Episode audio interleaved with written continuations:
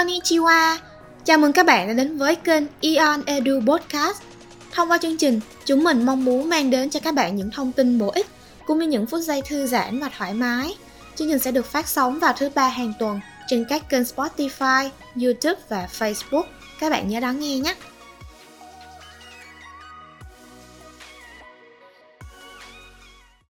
Đố các bạn, vì sao Tân Hoa Hậu khi lên ngôi luôn có những ý kiến trái chiều? Hãy cùng theo dõi podcast này để lý giải và mở rộng góc nhìn cùng khả năng đánh giá vấn đề của chúng ta nhé. Và trước khi lý giải vấn đề này, xin mời các bạn hãy cùng làm một thực nghiệm tâm lý. Hãy rủ ai đó thực hiện chung để cùng so sánh và đối chiếu nha. Đầu tiên, các bạn hãy lấy một tờ giấy a bốn. Sau đó, hãy cùng nhắm mắt lại. Bây giờ, đừng nhìn những người xung quanh và đừng băn khoăn rằng mình có làm đúng hay không. Hãy cứ thực hiện theo những điều mà mình suy nghĩ. Nè, bây giờ hãy gấp đôi tờ giấy lại. Sau đó, bạn hãy gấp đôi tiếp. Hãy mở phần vừa gấp đôi ra. Gấp mép tờ giấy sang trái. Tiếp tục gấp đôi tờ giấy. Xé một góc nhỏ của tờ giấy. Nào, bạn có thể mở mắt ra rồi. Đố bạn, cùng một yêu cầu đó, bạn có thể tìm được một tờ giấy của người khác giống với hình dáng tờ giấy mà bạn đã gấp với từng nếp gấp và kích thước của lỗ tròn không? Hẳn là không rồi, chúng ta có thể tìm thấy những tờ giấy có nếp gấp và lỗ rách hao hao, nhưng tuyệt nhiên không thể tìm ra được một người có tờ giấy giống đến từng mm. Vì sao thế nhỉ? Cùng một yêu cầu, cùng một tờ giấy có kích thước như nhau, nhưng chúng ta lại có cách xử lý thông tin khác nhau. Đó là bởi vì tâm lý người có tính chủ thể. Tính chủ thể trong tâm lý người ở đây có thể được hiểu là một cá nhân hay một nhóm người thể hiện những nét đặc trưng, bản sắc của riêng mình. Điều này được lý giải là mỗi người ngay từ khi sinh ra đã mang trong mình những nét đặc trưng về di truyền và cấu trúc não bộ.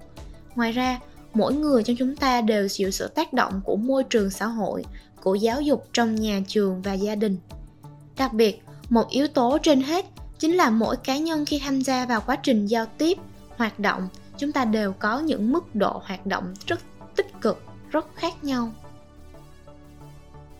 Điều này được lý giải là do mỗi người từ khi sinh ra đã mang trong mình những nét đặc trưng về di truyền và cấu trúc não bộ.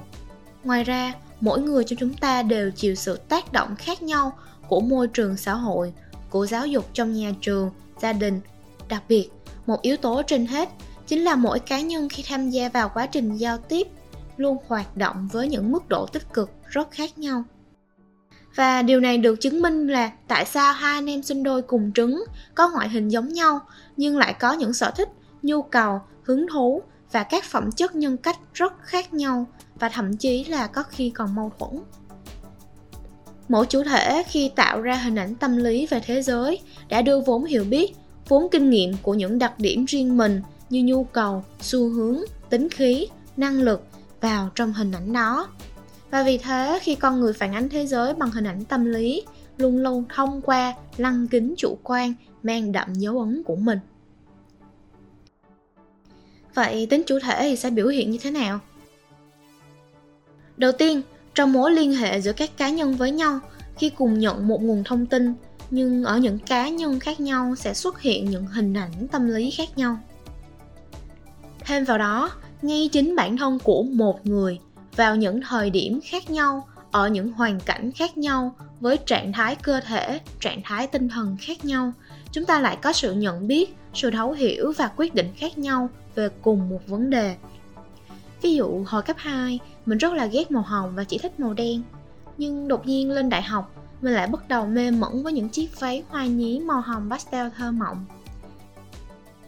Vậy đấy, quay lại câu chuyện về những chiếc vương miện trong những đấu trường sắc đẹp của thế giới, chúng ta có thể dễ dàng hiểu được vì sao tất cả các nàng hậu khi lên ngôi, khi đăng quang đều vấp phải những ý kiến trái chiều. Và dưới sự tác động của tính chủ thể, chuẩn mực về sắc đẹp và sự thông minh của một người phụ nữ qua lăng kính của mỗi người tuyệt nhiên sẽ luôn luôn khác nhau. Không chỉ vậy, đôi khi trong vòng xoáy của thời gian, tiêu chuẩn và lăng kính của từng người cũng có thể thay đổi dưới sự tác động của những trải nghiệm cá nhân cùng sự thay đổi của xã hội. Vì vậy, trong quá trình làm việc, hãy mô tả những tiêu chuẩn và mong đợi, tránh tình trạng cho rằng người khác cũng có cùng quan điểm giống mình. Điều này sẽ giúp bạn hạn chế các mâu thuẫn và các cảm xúc tiêu cực, đồng thời nâng cao hiệu suất cộng tác và chất lượng sản phẩm. Cuối cùng, tôn trọng sự khác biệt chính là thông điệp cốt lõi mà chúng ta cần lắng đọng, bởi mỗi chúng ta là một cá thể độc lập với quá trình sống đầy sắc màu.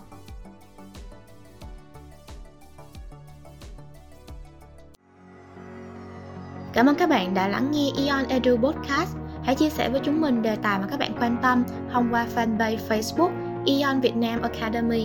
Và đừng quên nhấn like và subscribe kênh YouTube để trở thành người đầu tiên lắng nghe những tập podcast mới của chúng mình nhé. Hẹn gặp lại các bạn ở những tập sau.